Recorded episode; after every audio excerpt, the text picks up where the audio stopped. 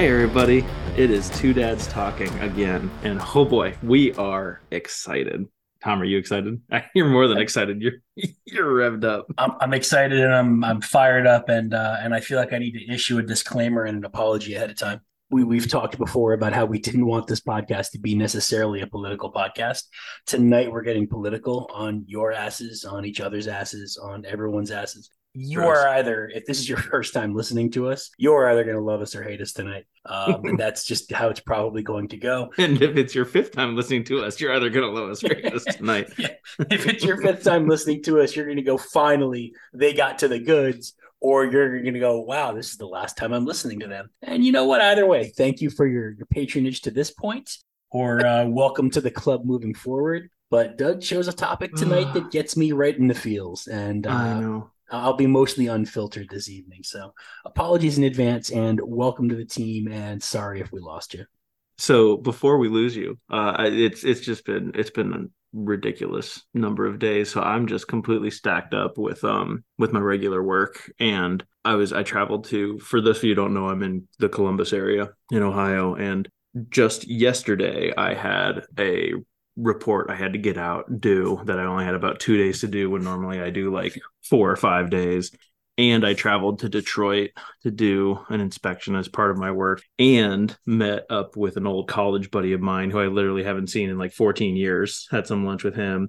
So, like, I'm sitting here not showered, still enjoying the Browns win from Sunday, which is awesome. It's and awesome because pathetic. Uh, I think we haven't won two like like back to back season openers since like the 90s or something? Or, really? whatever that long? Yeah it was like 94 or 95 or something as i thought i saw someone said. So it's you know it's like been 20 years or maybe it was like 04 and 05 you know it was it was that kind of time frame though where you're legit pushing 20 years just to win game one twice in a row. The other thing i saw because we're playing the steelers on monday night is that the last time we beat the steelers at pittsburgh was like forever ago too, like 90s or something. Because all those couple of good wins we got, other than the playoffs, I think, because because we beat them in the playoffs with with Baker Mayfield a couple years back. And it's nice because it wasn't like a we won 24 or 20 and looked kind of good. It was like we actually were the better team.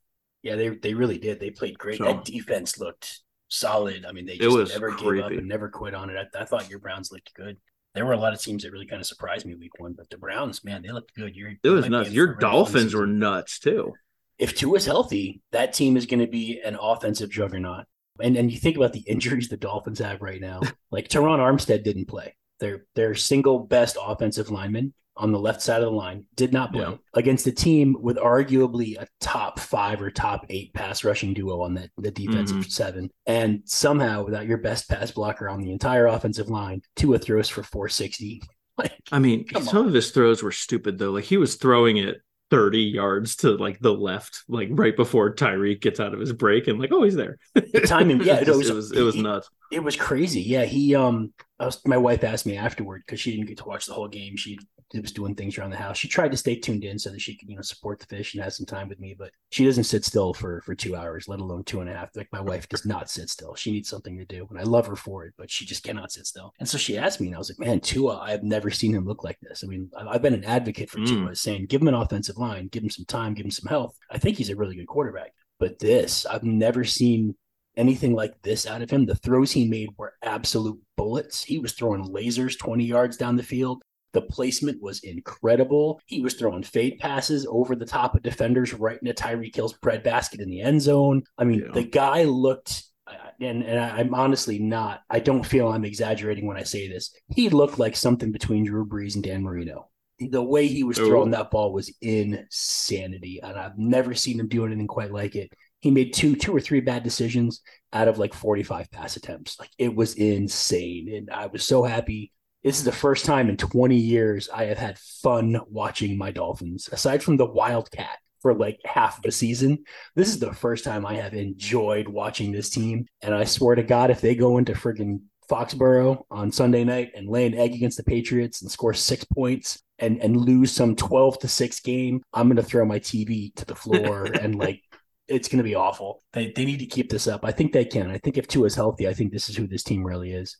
The Chargers are a really good team. They went to a West Coast stadium for the game opener without their top defensive back, without their top offensive lineman, without the cornerback they drafted early in this year's draft. Like they went out there without key pieces. Uh, Jaylen Waddle had an injury and didn't play much, you know, second half, and they still scored 36 points and made it look easy. When they called a timeout after the field goal, nine seconds left in the half, I went, most guys aren't willing to go out there with 20 seconds left in a half and try to score mm, points. And, nine.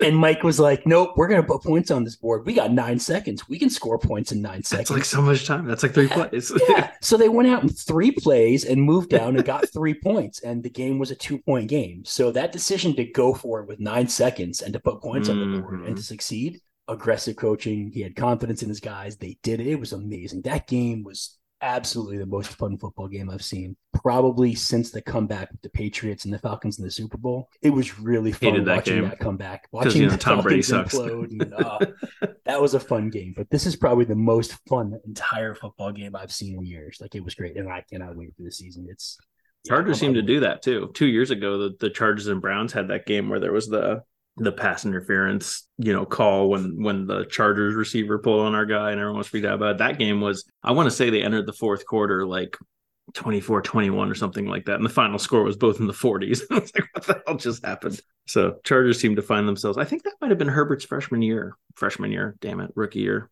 Really? Whatever, first year. It was something like that. It was, it was, I know, I know he was there though. So yeah, good times. This this week, I mean, I know every they have to because you know drum up their their clicks, which Tom is already doing by being like, "Oh yeah, Tua is like the angel baby of Dan Marino and Drew Brees." he was game one. he was game one, right? But so we'll was uh, can maintain. No, but, you, know. you know who you know who was like Hall of Fame in his first game ever? Marcus Mariota. Was he really? Was he that? Yeah, remember because the Jameis Winston got drafted number one overall, and Marcus Mariota got drafted number two overall, and then because of the schedule, they played each other in week one and Winston did pretty well, but Mariota had a perfect um, passer rating. Wow. But I think they also someone also said like his average yards down the field for his throws were like five yards. So it was just like it was just like slants and guys making plays, but it was per like you know it was it was a perfect passer rating. People were like, oh, so good. And you know he is a professional quarterback, so it's not like he sucks or anything. But he was a professional. He wasn't. Yeah. Is he still? Yeah. Is he? Is he a backup somewhere right now? I don't think. I thought he, was a back. I mean, I, haven't checked on him. I think last year he was a backup somewhere. Last year but, was, yeah. I don't anyway, think he is this year.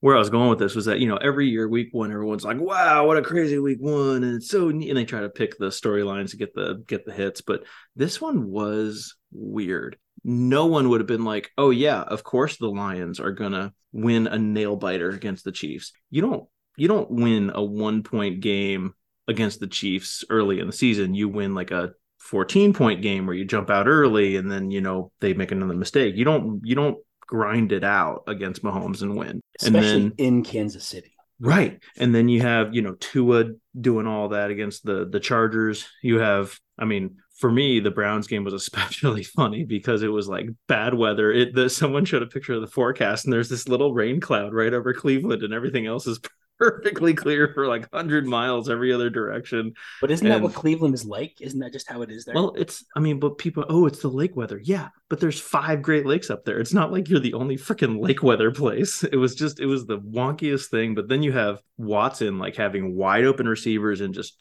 throwing it into the dirt like eight yards in front of them. That could be rust. It could be, you know, wet balls, but it, it, that was tough. But then you have Joe Burrow who's not doing that, but somehow only throwing 80 yards then you have my god so that jets game there was 10 minutes left in the game and i just I, I came over to turn it on for the first time that night because i had just been working my, my butt off with this that report before i went to to detroit and i think when i turned it on it was 13 to 6 and the jets got their interception with with 10 minutes left to play. And then i went back and worked and and you know whatever that was another 40 50 minutes i come back and i turn on the tv again.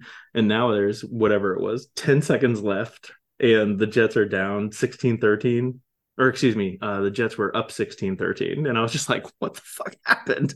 And then to watch the doink to force overtime and then the punt return for a td with aaron rodgers going down and just it, it was just uh, oh i think it was it was a bar in wisconsin said that if the Jets win, they would pay everybody's tabs. Like they would just comp everybody's drinks. And when Aaron Rodgers went down, apparently everybody started ordering more drinks.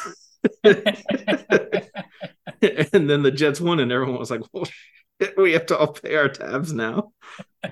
Uh, that was a wild, wild game. I um Yeah. At the one hand, I'm like, damn, like it, it sucks to lose your franchise quarterback four snaps into a game, and that, that, that sucks. But I mean, obviously, I I don't want the Jets to be as good as everyone said they were going to be, being a Dolphins fan. But I was very happy to see them beat the Bills. Like the Bills catching Right. L to start the year is great for the Dolphins. That's Beating the just so Chargers and weird. getting that for tie breaks later is great for the Dolphins. So I was all for it. But um, I didn't believe in the Aaron Rodgers hype all the way anyway. I really didn't. But to see him go down that way, like you never want that for a guy. Yeah, But then they came back rough. and they fought and they got a really tough win out of that game. And I, I was really, really impressed at how they dug down deep. If if they that defense can carry them to probably 10 wins, I mean they really might be able to. If Zach Wilson cannot screw it up.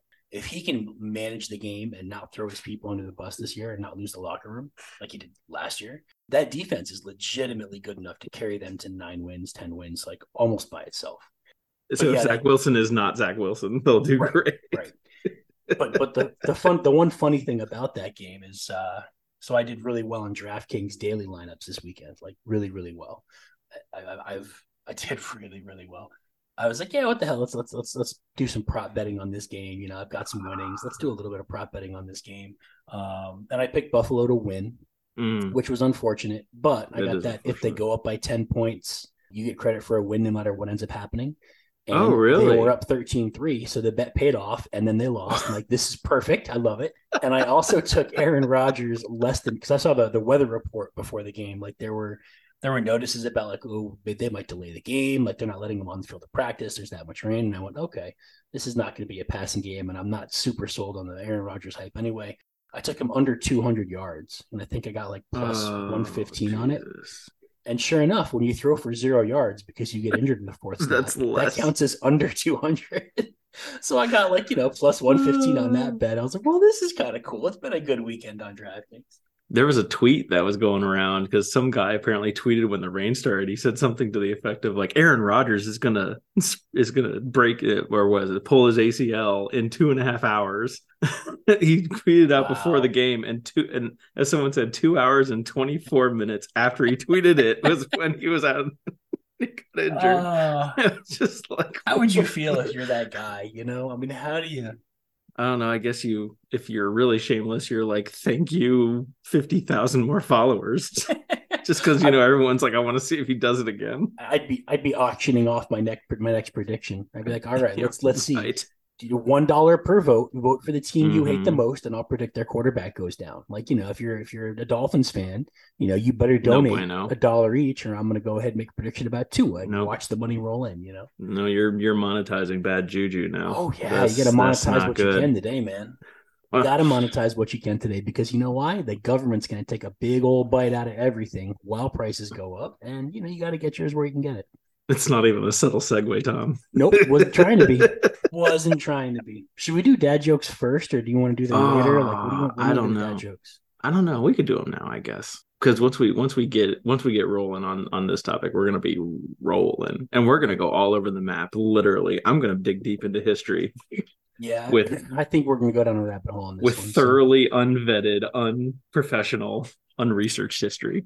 yeah, I, I may not go to sleep tonight. It may this may go so long it becomes a three parter, and I just stay awake until it's time to get the work done. all right, I'll I'll go. I'll do my first. All right. What is sticky and brown? O.J. Simpson's conscience. Hmm, a stick. Nice, Thank you. nice. That's that's pretty good. My, mine is a, a true dad joke, and it's even shorter and sweeter than that one. How is it possible to be shorter and sweeter? Dad jokes are a lot like U.S. presidents. This one's fucking awful. I think you're on to like three hot takes to my zero. I don't know. That feels like an evergreen dad joke though, because you know, it's um whenever the first time I saw Shooter with Mark Wahlberg in it, and he Hmm. opens up the laptop and he goes, "Okay, let's see what lies they're selling us today." And when I first saw it, I was like, "Oh, good, he's like a weirdo in the woods," because I was still younger and stupider. Now that I'm older, smarter, and more conspiratorial rabbit hole, just because it's fun to go down the if nothing else, I'm like, "Oh yeah, okay." That wasn't so far from the truth, I feel like, because there's always some sort of spin, no matter who you hear it from. Yep. Misinformation and disinformation are just common tools. Always have been. Just looks different now. All right, so let's um let's see. So tonight, Doug Doug said, you know, here's uh let, us just do a topic thing. Let's instead of having articles and headlines, let's try another topic episode. Which which I was because we're boring. For. We're boring with headlines. We're like, okay, so I picked yeah. my article from this place and it's dated this date, and we'll still probably do that at some point when we're lazy. Somehow you sounded like an Avon sales rep when you did that voice. I don't know what oh, that oh, really? was, but yeah, I mean, like Avon calling, like you could have just that could have been you. I should have been. I should be practicing my um uh NPR voice. You have an NPR voice. No, no. Well, not normally, but I, I could probably turn it on. I could be like, "Hello, everybody, and welcome to Two Dads Talking. Thank you for tuning in today. It is a lovely day outside. Um, personally, I I like to take my dog on walks on days like today. Um, and then I'll switch over to the classical music station where it'll be me again Please capture that. I want that as the intro for this episode. I, I, that has got to be an intro for this episode. It has to be. Oh, all right. So anyway, so he said. So anyway, so he sent me this topic, and he said, uh, "Yeah, let's, let's, talk about what's happening out in New Mexico with the mm-hmm. governor's statements, and mm-hmm. let's go mm-hmm. down that rabbit hole." And I went, Whee! "That was going to be what I want to talk about anyway." Great. However, in the meantime, Biden said something that really, really set me the wrong way, and it's, uh, you know, I'm, I'm a little miffed at our leadership. So, yeah, let's talk about leadership in America and let's talk about our elected officials who are there out of a sovereign duty to represent the people and do what is best for the people and look out for the people. Let's talk about them for a little bit. And that's what we're going to do tonight. Okay, so Tom, I, I don't know what you're talking about. What what what happened in New Mexico? Can you can you tell us? So there was an awful, awful act of gun violence in New Mexico, um, mm-hmm. which a lot, is, but yeah. yeah unfortunately, this is something that we're dealing with in our country, and we haven't found a, a, good solution and a good path to, to resolve it. But it continues to happen. And the governor came out and she said, in no uncertain terms, um, to the people mm-hmm. in a room in front of a camera, that uh, the Second Amendment right no longer applied to them. She was banning the carry of firearms, the legal carry of firearms by citizens with a concealed carry permit. It was no longer legal. There's a 30 day, you can't do this order. And Open carry, too open carry as well. She she banned mm-hmm. it all. Um, you will be arrested. You will be fined. You will face jail time. And when someone asked her, you know, doesn't this conflict with your oath to uphold and support the Constitution? Her response was something to the tune of, "I don't believe that the Constitution is necessarily binding, um, and neither is my oath to uphold it and defend it." That's the part of this. Actually, I'm sure I've got the quote. Here we go. No constitutional right, in my view, including my oath, is intended to be absolute. And you know what? I can actually get on board with that if you remove the including my oath, because there are exceptions to every rule. And if that's what you're trying to say there, okay, you you can argue with me and we can have that conversation. And and I won't call you the names that I called this woman when I first read this story. But when you say that your oath is not absolute, that is where I have the problem. What mm-hmm. you're saying there is that you're promising to do things for the people of this country but you don't really have to. And if you don't want to, you're not gonna. And that is not what our government is supposed to be. And that is not what an oath is supposed to be. You can find context to argue, context that is subjective, context that may not be as all encapsulating as maybe we think it is in a document that was written 200 and almost 50 years ago. Okay, I, I can get on board with that. We can have that discussion. But you're not going to tell me that you can get up and promise people that you're going to do a thing and take care of them and look out for them and then say, yeah, but I don't really have to. Like, it's not really important. That's like taking your wedding vows and saying, ah, you know, um, until death do us part, I'm going to be faithful to you in good times and in bad. And well Most of the time, I'm, I'm going to be a, a, faithful and loving and caring com- com- companion for you, unless I don't want to. In which case, you know, I'm just not gonna. But but it's okay because you know my oath isn't binding. That's the equivalent of this, except that this DB is saying this to an entire population of people who have sworn sworn her as their leader and chosen her out of the other crap pool of elected official possibilities that we gave them to pick from. And they said, We believe in you more than all these other douchebags. Why don't you get up there and do a good job for us? And she's saying, Oh, I will, I will. But you know what? Turns out I don't really have to. I don't really, you know, thanks for your vote. And, and I'd appreciate if you vote me back in next time. But uh I think you can all kiss my ass because I don't want to. That's what she said. Sorry, this is Doug's topic. Go ahead, Doug. Well, for those of you who've listened to us, you know the the drill here. I'm going to be pretty much on Tom's side uh, on how should I say this? The very, I guess, the narrow issue here. The the thing for me is it it's not even the vows thing for me, like the the the oath where she says, you know, I'm just not going to follow my oath if I don't want to, because my personal take on politicians is they never th- this is what a politician does. They try to get your vote. They try to gussy you up. They try to show you why you're so great and you know you should vote for me. And then once they get in there they now have obligations to all the people who funded them or supported them or helped them along the campaign trail because that's how you get back because otherwise those same powers that be will just go pick somebody else and, and here comes the unqualified history teacher in me but i spent a lot of uh, one part of my degree from college was greek and roman civilization and we read a lot a lot a lot a lot of short excerpts and short speeches from Roman Senate hearings and and some of the Greek city states that were that were you know found and recorded and all that. And guess what? They're politicians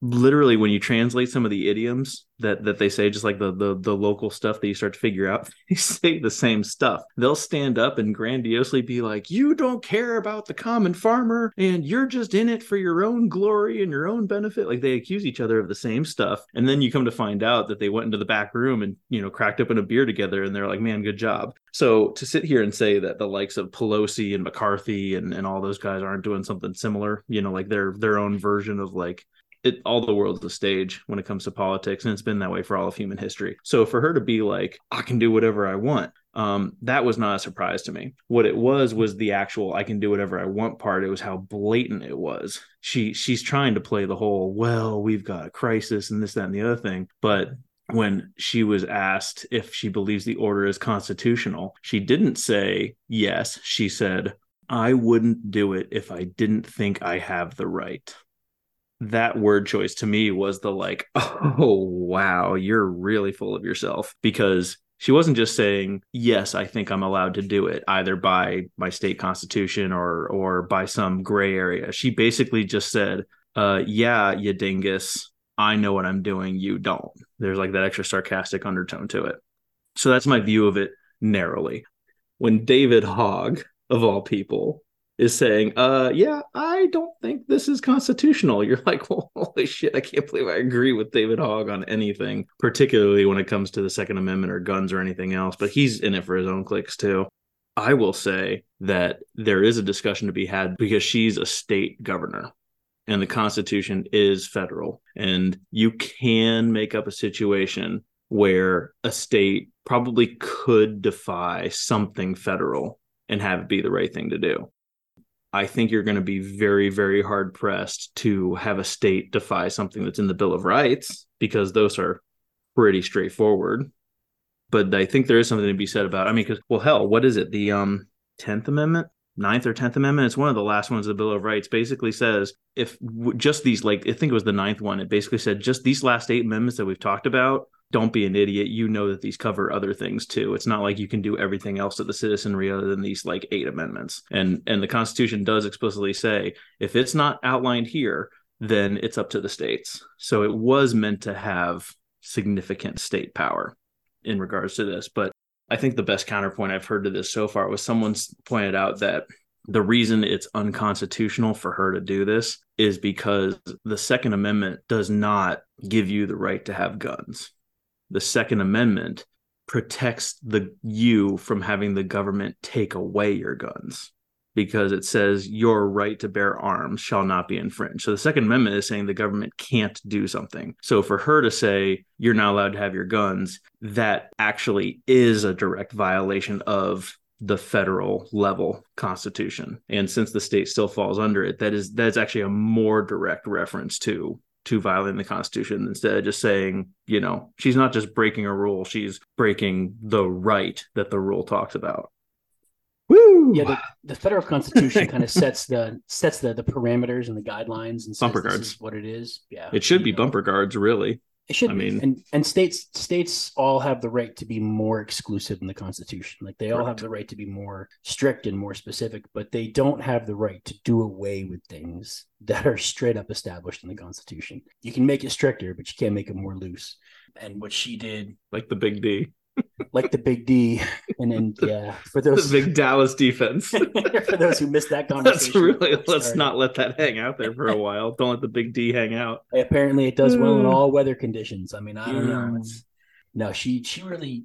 I like your point, and I like what you're saying, but but honestly, the the O thing is what really got to me because I look at, at what you're doing in the office, and a lot of it can be interpretive. You know, the government documents and governing documents that we have, laws that we have, there is a reason lawyers are worth the money they're paid for because the stuff is complex and it's not straightforward and it's not always quantitative. A lot of times it is subjective. That's how it is. And so I can understand if if somebody wants to come out on a political stage like that in the spotlight and say, I want to do something, I'm going to take action you have to understand everything is subjective and i am using this context to pardon the, the bad choice of words here pull the trigger on something that i believe is the right thing to do and i'm going to don't do know it. why I didn't see that coming.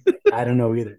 I, I have no problem with that being said. I, I mean whether or not i agree with the decision is something we can talk about after but if she had just said that no problem. But your oath to the people and your commitment to the people as an elected official is the one unwavering thing in my mind that basically equates to treason when you say that you are no longer sworn to protect the people that elected you, that to me is a treasonous act. And for that alone, honestly, I'd like to see her taken out of office. I know it's a reach. I know it's an over exaggeration. I know that that's an extreme response to what she said, and that what she said was in response to a terrible and awful thing that happened. But when you actually tell the people in an elected government that put you there that you are not sworn to uphold your oaths to them, that's treasonous. So you know the meme of the guy that's sitting in the chair and he's going, huh, uh, and then he starts nodding and being like, "Oh, I actually sort of agree with that." That's when you. that was me when you Joe uttered the Biden at the global summit. Is that what you're talking Uh, about? or Mitch McConnell at any speaking event right now. Yeah, I, I, treason is a, a very strong word, but I mean, you can't completely. I mean, I, I'm not going to say it's completely unfounded because you're right. I mean, if if you're taking the spirit of the system, an elected official has a duty to their electors, and when you are directly infringing upon your electors, you better have the support of your electors. And she did not do that. She didn't even. She couldn't even have any like uh you know oh yeah we've got 10% of whatever signatures are signing off on this or major groups that represent certain portions she just said she was going to do it she's just being an asshole with this i mean to, to put it bluntly and i understand that you have your your two very defined sides of of the gun debate and obviously i'm on the side of if you're not going to follow the laws beforehand why would you follow this one? I mean there's definitely like you can follow the logic behind if there are fewer guns there are fewer gun deaths. Like that's an easy logical string to follow and i think to a degree that's correct. And i i hate saying that because it feels like i'm giving a little bit of ground to my proverbial opponent but it's it's just a fact that if there are fewer guns you'll have fewer gun deaths. But the gun does is it really levels the playing field especially here in the US your average police response time is what? In Columbus area it's 12 minutes which means they're coming to clean you up. If if you've get if you've gotten jumped if you if you don't have your own layers of, of defense or, or plan in place whatever that criminal was going to do they've they've at least taken two or three you know stabs at it pun intended. And so firearms to me are the playing field. And so when she issues this order that says no one's allowed to have guns period because we've had a bunch of recent gun deaths it's like dipshit why have you had a bunch of gun deaths recently? Has it been a concealed carry person? Has it been someone walking around open carrying? Like it was probably a concealed carry for someone that wasn't licensed to do the concealed carry and didn't go through a background check. Or it was you know like one of them was like oh this 13 year old died and a 14 year old shot him. And i'm like yeah because the like teenager in the house is going to totally follow your stupid gun ban. And then she's like oh well you know it's okay. Cops can carry them. And like well then what's the point? Because now you're talking about you know now you have people who already don't like the cops and you're telling them hey only the cops have guns now legally. It's just a whole what it does is it turns good people against you and it doesn't do anything for any bad people. So it's just logically what's word I'm looking for? Not logically, um, strategically, just a terrible play all around. This was, it's not even brownie points. You can't, you can't possibly, if you're a remotely, if you're an above average IQ, you can't make this decision and say, oh yeah, people will support this. No, only that there must have been, I don't know, did she spin the wheel and draw the short straw at the last Illuminati meeting. like, okay, who's gonna have to do the the the whole wide gun ban to pull the next block out of this Jenga tower we've got going on here? Oh, hey, what's up, Gov? Your turn. Ah, damn it. Okay, fine. You know, like how did you even come up with this? Even when your sheriff is like, yeah, we're not going to follow this. Good luck. yeah, his public statement about it. he came out and he else. was like, fuck you. I, am not comfortable enforcing a law oh that infringes God. on people's constitutional constitutional rights. Is basically what he said. So, so the the part of the thing that makes me mad, hmm. aside, like what you just talked about, is aside from the what, I'm going to term as a misuse of authority, and, and that's just what I'm going to to phrase it as right now. She, she that was very kind of, you. I, am trying to be kind, um, but the underlying stupidity of the logic is what blows me away. It's like you said. Okay, ready? You guys can't carry guns anymore. All of you legal gun carrying citizens, put them away. You got a concealed carry permit. You can't carry. Sorry, guys, it's illegal to carry your firearms now. Don't bring them out. Well, get, well, guess what?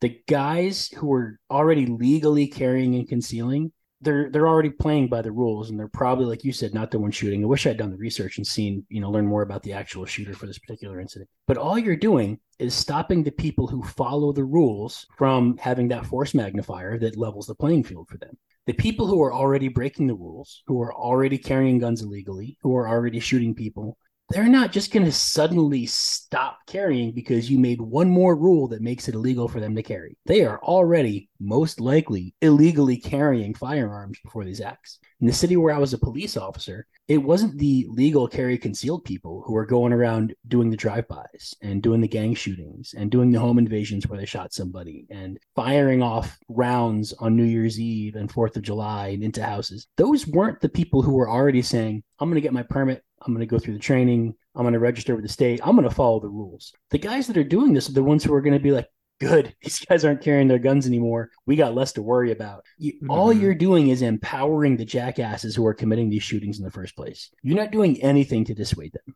All you're doing is giving them more power and tilting the playing field in their favor. Because, like you said, firearms are force multipliers. They, they level the playing field. It's what makes a five-five guy with a limp and mediocre vision and sickle cell equivalent to the six foot six 275 pound muscle builder on the street who wants to take his wallet. It's what levels that out.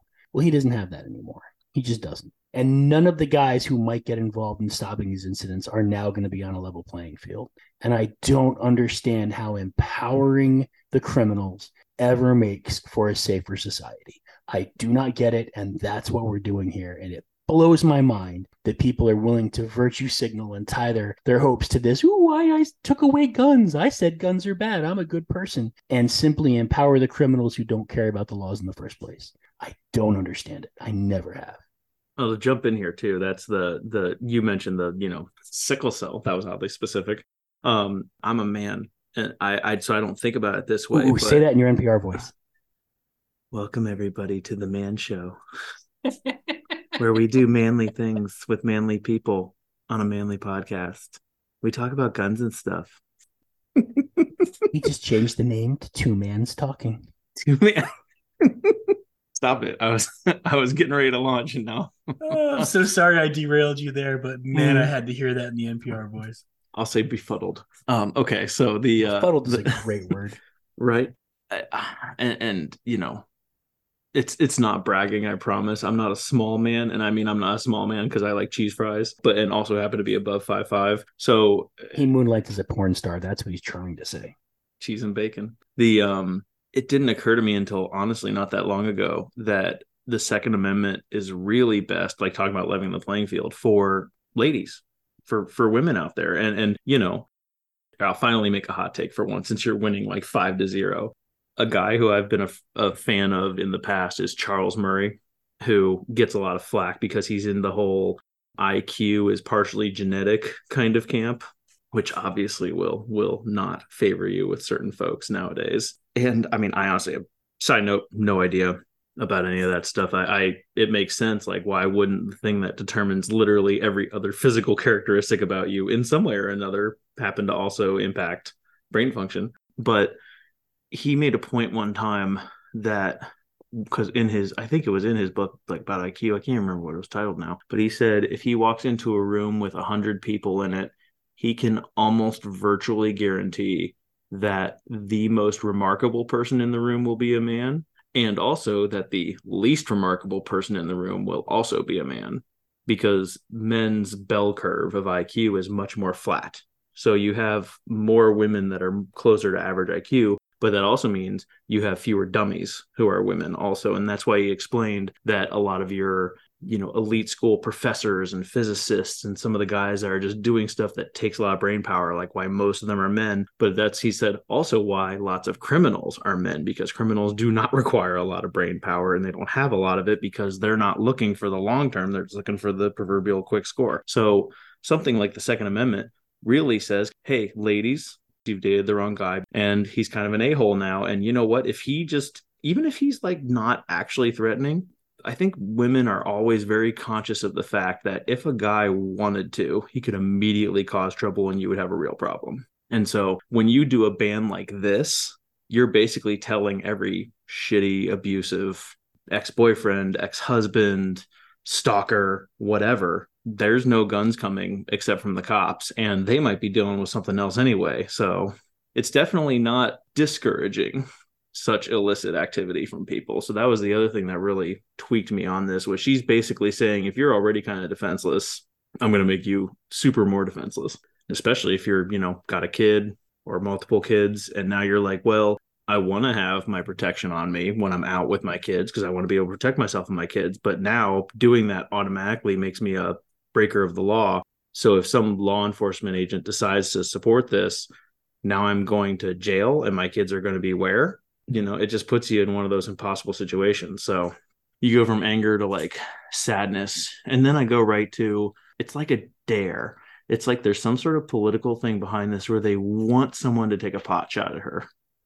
That would be the, depending upon who it is, that would be the greatest political thing if like an NRA member even threw a punch at her or something when they had the chance and, and nothing otherwise happened. It would just be a great way to show how they they love their gun so much that they don't even respect authority anymore. And that's how they'd spin it. That I, I can't come up with any other reason for this because if i'm her i'm just trying to to put myself in her shoes. I would be afraid that someone would come after me because i am very directly telling you i don't want you to be safe and the natural human reaction is to be like mm-hmm. well i don't want you to feel safe anymore. So like it, it's why would you do this unless you like power potentially as much as or more than your own life? I don't know. I don't get it. It doesn't really compute for me. well there's two reasons she would do this right? I mean if we're going to break this down and be strictly logical about it. Illuminati. Illuminati well there okay so three reasons. So the illuminati told her so. That that that's reason one. Is reason- the illuminati in the room with us right now tom They're definitely not sitting in the blurred background behind me holding a perfectly legal weapon behind my back. They're not doing that. So either Illuminati told her to do so, or two, she has something to gain from doing this, or three, she honestly believes it's the right thing to do, even though she has nothing to gain. Like logically speaking, those are the reasons she would do this, right? She's gaining something, or she just believes it's for some reason this is the right choice to make. Those are the only two logical reasons I can think of. I mean, and then Illuminati. Or or maybe she's like, you know, the Joker. Like she just wants to watch the world burn.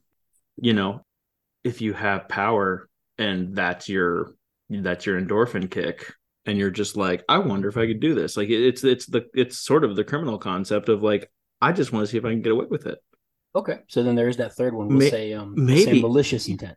Well, but see, now we're now we're getting into like stupid stuff that rational people don't think about. so that that tells you what it is, I guess. Yeah.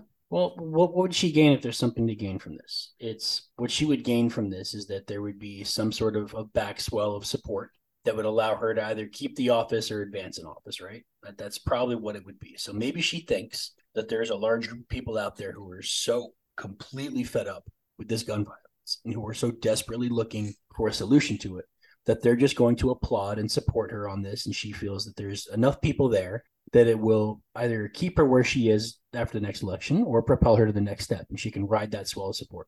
That would be, I think, what what she could possibly stand to gain. I don't think there's any monetary or fiscal gain here. So I think that's if she thinks she's going to gain something, it's probably that, right? the if if she really believes it's the right thing to do, if she really thinks, look, I don't care what we do, any action is better than inaction, and I'm just going to take action, maybe she really believes that. And maybe that's why she did this.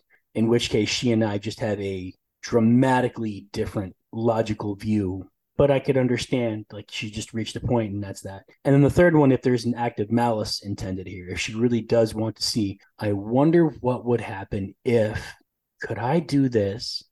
Maybe she is doing maybe she is poking the bear a little bit. Maybe she is hoping something awful will happen here and it'll be so publicized it'll enable her to do something else. I mean there's there's sort of a chess game involved with your malice theory where if someone comes up from the nra and takes a shot at her if some legal card carrying firearm owner drives up and puts a few into the side of her house or her car or even her driveway, you know, now she's got a big political statement. She says, Oh, these guys are bad guys. These guys are the mm-hmm. criminals. Now she's got more grounds to go after them. You've given her an inch and she can kind of take a mile. So maybe there is something to that third position that you posited. Maybe there's something to the Malice Act. Maybe there's a long game here I don't see. I tend to think it's probably number one. I really think number one, she's gaining, she thinks she's going to gain something because that seems to be unfortunately what motivates our political leaders these days. Well, and you're probably right. So, and but what she has to gain, I think the the secret would be if there is something to gain, it's not from another elected position. Because again, since we're being all political on this podcast, where have the the last couple of um press secretaries? What have they done? What have they gone to? Jen Psaki's at CNN. She's got her own show, right? Is it CNN that she's on or MSNBC or something? I'm not sure which one. And uh and Peter Strzok, the CIA agent, that was part of the whole, you know, investigation with Robert Mueller. And then it turns out he was, you know, having an affair. And now he's like a analyst for a bunch of these news shows when really he has literally no moral authority or even professional authority, it sounded like over anybody. I mean, he's not as bad as Toobin, as we've discussed earlier, but that's a whole other ball game with yeah, a big D. He's going to come back again. He's gonna do it. It'll be live on camera. He's gonna he's gonna go all the way. All the way. Um the uh it, it's funny that you mentioned because I, I didn't really mention the whole she just for some blessed reason thinks it's right. Um it reminded me of the C.S. Lewis quote that said the only thing worse than a tyrant is a absolute moral busybody because he said at least the tyrant will rest on his laurels and rest on his gains a little bit, but the moral busybody will never stop because they think they're doing it for your own good. And that's the yep. more dangerous ruler in a way. And uh, that, but I, I just have a hard time believing with the state of American and and really, let's face it, world politics and most of human history politics that she's probably not a moral busybody that that really wants to just do what's best for you. That's just not the the type of group that politician draws malice is just if it's malice it, again that's that's like sociopath level stuff. Like hey everybody come look at me come be angry at me. I, I just i have a hard time believing that you know like she's part of the cabal. Because if you're part of the cabal you're not the one being very publicly named. You don't want people to know your name, really, if you're part of the cabal, or at least you have to have the completely alternate identity. So it's just hard to believe a governor of a state in this day and age would have a, a 100% different, like, influential alter ego where she decided she would do it. That's why I think she got the short straw from one of the Illuminati underlings, like that. That it, I, I just think it's it's more likely to be first option, like you mentioned, that someone came to her and said, "Hey, we're trying to push X, Y, and Z right now. This is your part in it if you want. And you don't have to, but then you know you're out and we're you're we may not come back to you with another chance again. So if you want to, you know, keep rising the ranks of whatever the hell shadow syndicate thing is going on, then that's it. And we know people do that. We know there's some version of that happening because it's human nature. You're telling me that a bunch of elected officials have never done backdoor deals ever in all of humanity, and somehow magically, you know, it, that way that means it wouldn't happen in America. I mean, hell, the entire world. America is actually known for being relatively clean when it comes to dirty politics. Side story: I had a college roommate. He was from a, a, a family of influence in in a South American country, and someone just said, "Hey," they were joking. If you wanted to be president of insert country here, could you? And we're all like, and he goes, "Well, um, probably, yeah." And we went, "Wait, what? Say it again. He's like, yeah, probably. I mean, I would have to pull some strings, and and my dad would have to be okay with it, and my mom would probably have to make her dad okay with it. but yeah, probably. And we were like, dude, you're 20. And he goes, yeah, I know. And like, oh, oh, okay. And he talked about how he would be like, he'd get pulled over and the cop would walk up and take his ID and they'd see his name and they'd be like, oh, okay, be safe. Like, have a good night. just like, holy crap. That would just, that's, we're not there yet. At least not here. No, for everything. At least not for most people. Here, we're not there. Unless your name is Paul Pelosi. That's a little different, but yeah. Look up the Ah. definition of insider trading, and it specifically says in there this does not apply to, Oh and you'll see God. that name in there. or Elizabeth Warren or pretty much anybody. That's why I think it's all a big game. Republicans do that crap too. There's a couple of Republicans that are like, "Oh yeah, he got into office and within 2 years of his like 4-year term, he had increased his wealth by 327%." And it's like, "Wow, that's convenient." Yeah, funny how Even- that works, right? I was gonna- Even regular people with insider trading info don't do that well. And, and most of what I say tonight is probably going to rub Uh. people on the left the wrong way. Like I, I apologize, rub? but but when we're rubbing them, we're we're back to tubing. Most of what I say is going to rub you the wrong way if you're far on the left, and it's not because I'm a far right conservative, because I'm not. But when it comes to no, you're really not. when, when it comes to gun laws, I'm I'm pretty far right, and when it comes to the desire for a strong but small government, I'm pretty far right. So on those two topics, I'm I'm pretty pretty conservative, and so it'll probably piss you off, but that's okay. Either you're listening to me or not, and, and it's fine. It's you know you're not paying my bills. I'm doing this for fun, and that's cool. Super cool. That's super cool. Wow, my, my side tangent just took me completely off thought of where I was going with that. I rabbit holed myself and lost sight of I where I, know. was going. Oh, yes. This isn't just a Democrat or Republican problem. That's not what this is. This No. is the way our government has, has grown. This is what it has evolved into. We have gone from a sort of democratic republic that pretends to be a democracy, and we've turned into this two party tyrannical system where it, it's almost fascism. It really almost is. You've literally got two organizations Hard That are- disagree, but go on. I like it. fine. You're on a roll. Do it. You've literally got two parties who have complete control over everything in the government and the way our country operates and complete control over all of us. It's two parties who essentially keep themselves in power and continue to profit by simply each pretending to be a different asshole and handing the baton of control back and forth and never letting anybody else play the game. That's what this is. This is like if the owner of the Boston Red Sox and the you know, bad example, the Yankees have a better better reputation this historically. The owner of the New York Yankees and the And Tom owner Brady. of the LA Dodgers and and Tom Brady. Um, But the the Yankees and the Dodgers, right? They the ownership of those two organizations buys the ownership of every team in Major League Baseball. And what they decide is, yeah, you know what? We're going to make everybody else suck. And it's just going to be Yankees Dodgers in the World Series every single year. And because that's the only show in town, people are still going to pay us and we're still going to get rich and we're still going to make money. That's what our government has turned into. No third party is going to have a reasonable shot at office. Like Ross Perot is the closest we've had to a- an independent or third party to get elected. And look how that turned out.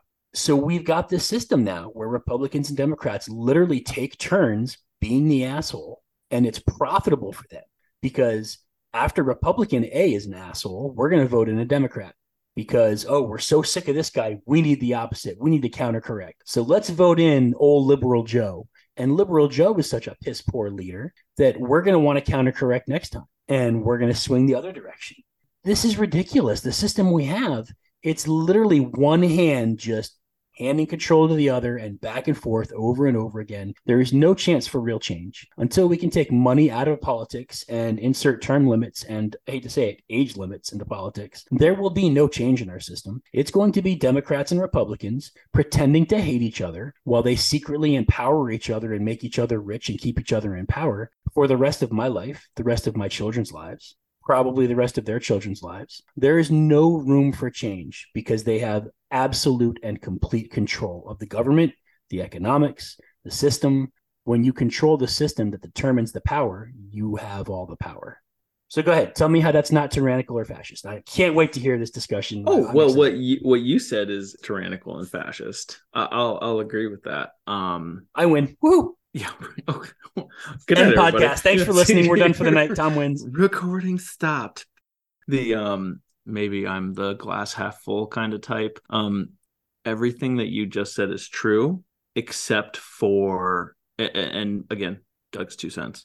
everything you said is true except for the fact that it's turned into a, a two party system. You imply that this has happened in the last 50, 60, 80 years or whatever. Um, I would contend it's always been a two party system. They've just had different names because you have the Federalists and the Whigs and the Democratic Republicans and, and all that stuff. Like when you go back through and, and that's where all the, the the that debate recently that kind of ran around the internet about, you know, who the KKK really was. And people were like, oh, it was the Republicans because they were called this. And it's like, well, actually they switched parties and so and so, you know, and that was the whole back and forth. But if you keep looking back through 100 200 i mean like america was founded and then like 20 years they were like oh two parties.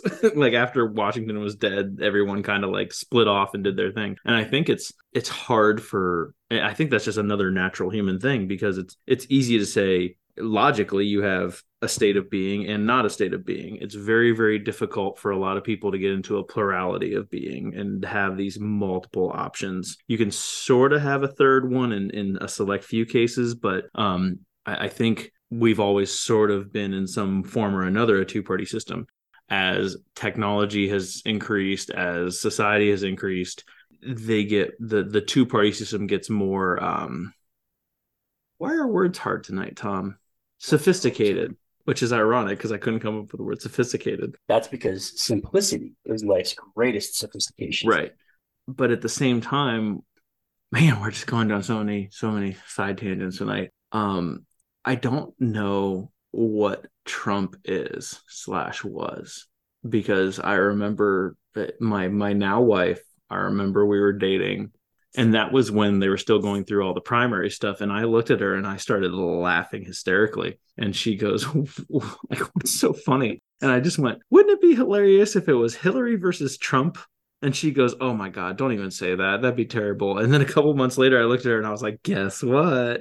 it turned out it actually happened. It's the greatest show on earth. And I cannot for the life of me figure out like let's let's pretend there's the whole I don't maybe not cabal, but you know, couple of power players. I mean, hell, we had like 25 years where it was a Bush or a Clinton in office kind of thing. If it's just a couple of families controlling everything. Um, was Trump one of their buddies who at the last second decided to be like f you hillary. Um you need to shit or get off the pot and so i'm just going to force you. I'm i'm going to i'm going to kind of be a little bit of a dick and, and break the little friend code here. Or was he truly i don't want to say an outlier but like he's he's the guy that's still part of the group that nobody really likes. You know you all have that friend. Like oh crap. Don's here but you know he still occasionally is entertaining and and you know we want to be nice and all that stuff. Was he that where after he really got into into place and started doing some stuff and people were like whoa we really need to figure this out and and ramp our stuff up. I have no idea. But what i do know is that one of the unintended good consequences of the internet is that we now get to see plus you know the the trump freak out that people made we get to see some of the stuff they're doing and just you watch people be like oh yeah joe biden is such a strong leader. And it's like no he's not. Like he couldn't even finish a sentence. And someone else ended the news conference and he goes okay well um i'm being told i need to go so bye. That's not a man in charge. So it's the the cat's out of the bag the veil has been lifted whatever you know phrase you want to use we're at at least an interesting spot in history because while humanity at its core has never really changed, how politicians at their core have never really changed. Um, to your point, Tom, major changes in societal or, or economic or whatever kind of systems have almost always come at either anarchy or revolt. And I mean, America, classic revolt kind of thing. Um, that's when all this stuff has happened. But we didn't have the internet and all those other things. And the internet is another tool, but it's a different kind of tool that history hasn't seen before. It's like if Genghis Khan got the bow and arrow, but then five years later, everyone else did too, you know, kind of thing. Like what that would change the scope of history. And I mean, apparently there are plenty of podcasts that will convince you of that, you know, for sure. So when it's out there, I think what's happening is certain people are trying to push for we need to ramp up our strategy for whatever our end goals are. And there's other people kind of like infighting saying, no, it's going to be way more obvious now because the man with a long patience, you do not want to piss him off. If you end up having your own like homegrown Vietnam, I don't know. I, I guess I don't know what's going to happen. I started out being all like, "Oh, I'm going to be an optimist," but I don't really know what's going to happen. What I do know is that I think that we may not need a full-on rebellion or revolt or secession to get through this. I think the most likely scenario is you're going to have Texas. They're going to say, you know what, we actually liked being our own nation for a while, and uh, we're going to try that again real quick. Um, it's going to be better than the Chaz zone in Seattle, mind you, because they're a whole state with their own border. They'll build up their own wall. And then you'll have some random ass state that doesn't really have the same characteristics like Nebraska. They'll be like, us too. and then you'll have like four or five states. They'll not secede, but kind of be like, we will only pay into X, Y, and Z systems, you know, highways or something like that. And and then we'll just kind of go from there and it'll be this gigantic game of chicken. And then your decision with your family, whoever you are, will be do we lay low? Do we move to one of those states? Do we go more rural?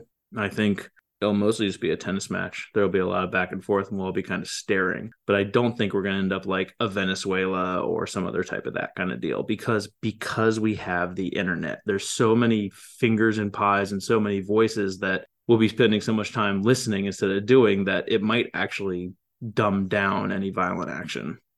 I've been talking for like 35 minutes. All right. Well, then I, I guess I'll, I'll, go ahead and I'll argue with what you just said and give you a breather. Um, right. I, would like. I need I'd a like drink. Someone get me a diet coke. yeah, get him a diet coke, a cherry one. I think there there are two fundamental problems with that, that view. One is that if Texas were to secede, like if they would just be like, "Screw you guys, we're doing our own thing," it wouldn't work because a they'd have to live with themselves and then they'd re- really realize what texans are actually like and they wouldn't want to be with each other anymore. Well and they could just make a nice little long easement for austin yeah, so they could get in and out maybe but but the other thing is that you know then all of the best college football talent arguably in america wouldn't have anybody else to beat up on and destroy i mean i'll give texas this they breed football players in texas and if they couldn't destroy and thrash and dismantle the rest of us what fun would that be? You want to see them beating up on themselves.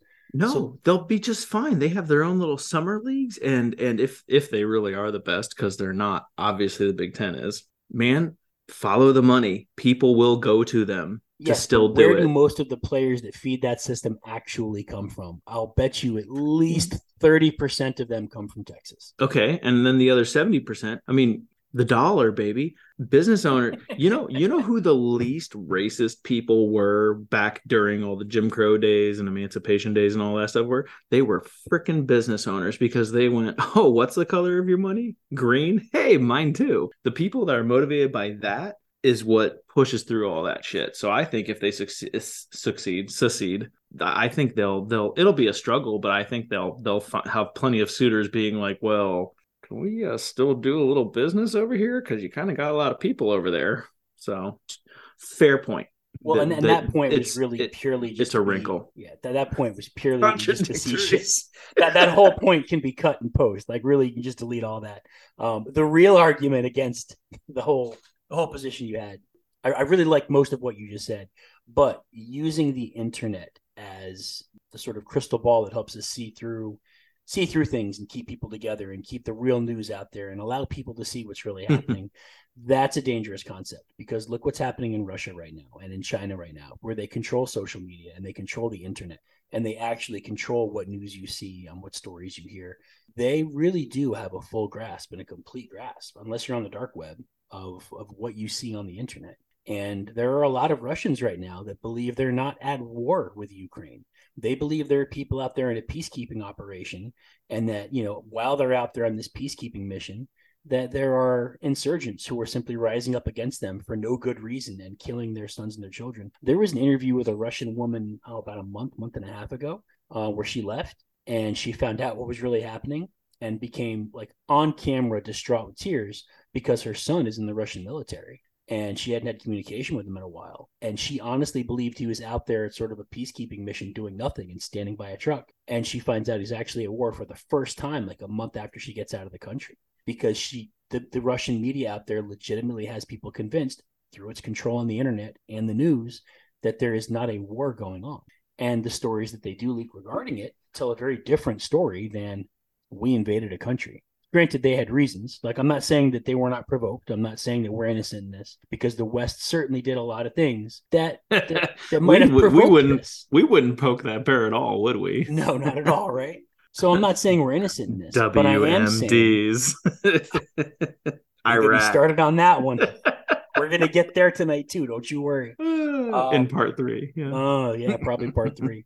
But I will say that the people Uh. there who who live in those countries, in Russia and in China, the internet does not provide the service for them that, that you seem to hope it will hold for us. And I do believe that if our Mhm. government wanted to take similar control of the government, I have no reason to believe they couldn't. Yeah. So I, I don't know that I would lean on that hope. The the internet is not what's going to help us always cut through the BS. It's not going to be that what we want it to be. I think that we are given enough freedom with it right now that we believe that, and it's easy to see it that way. It's it's almost our Superman. It's almost our protector of peace and justice, and and the voice of the voiceless. Uh, The internet is almost that for us. But I think that that's what it is because our government and our freedoms allow it to be that. In certain countries where they don't, they don't have that yeah. and I do believe our government could take that away if they wanted to. You, can't tell me that it's a, it's a technological means that two of the largest countries in the world have, but not us. Like I don't believe that that would be possible. So that's my argument against that: is that the internet is not going to be our savior. It is not going to be what shows us what's really going on necessarily. That's just not, unfortunately, what it is. Because again, the system of control is in place. The truth is not at our fingertips unless somebody allows it to be. Well, That's fair how it is. point. I mean, oh, you you actually make a good point. Um, I would argue that it's it's our base system of capitalism where the internet provided a bunch of different voices to start out. So, I mean, I, I'm yes, if if the internet showed up right now, it would not look the same as it does now. You know, in, in 15 or 20 years because of different characteristics. And I could be wrong, which means I'm probably wrong. For those of you listening, when I say I could be wrong, it that's that's a really short way of saying I don't actually know what I'm talking about. I'm just shooting from the old hipster. A lot of those state controlled media have way fewer channels. I think that's the other thing too is people think, "Oh, how many there's not too many things on the internet. There's Facebook and there's Instagram and there's TikTok and then there's X slash Twitter. But then you start thinking there's MSNBC, there's CNN, there's The Blaze, there's Daily Wire, there's you still have your TV stuff going on. There's the, I mean, Google. Uh, you have all these different channels. Even you know now Spotify, you know, is kind of becoming its own little like brand almost with with content that it can curate and YouTube, great example. Right. Terrific example. I mean, when you're when you're uploading m- more than 24 hours worth of content every 24 hours, you're you're definitely your own thing. There's too much. I I I would say that America's system and America's culture almost requires more people to get in on the action because if you bring more people, you bring more wealth and more power. Ironically, when you have Kim Jong Un over in North Korea, that's your one dude that doesn't want anybody else. And, and he's sort of decided that he's happy with his little lot in life. If he really wanted to expand his influence, he would have actually tried to barter some peace agreements and make some legit like friendships with other countries because that would have brought in more resources. He didn't want to because he liked the control part. But if you want to talk about actual influence, like sphere of influence, you need more people. And again, probably just me being the optimist, when you have so many voices, you will inevitably have inconsistencies, which will blatantly show themselves to be not correct or having another game of foot or whatever else. I mean, you were a cop. How many cross examinations did you do where someone says something and you're like, oh, that's interesting. And then you go back and ask first person a question and you realize they've just been like lying through their teeth the whole time.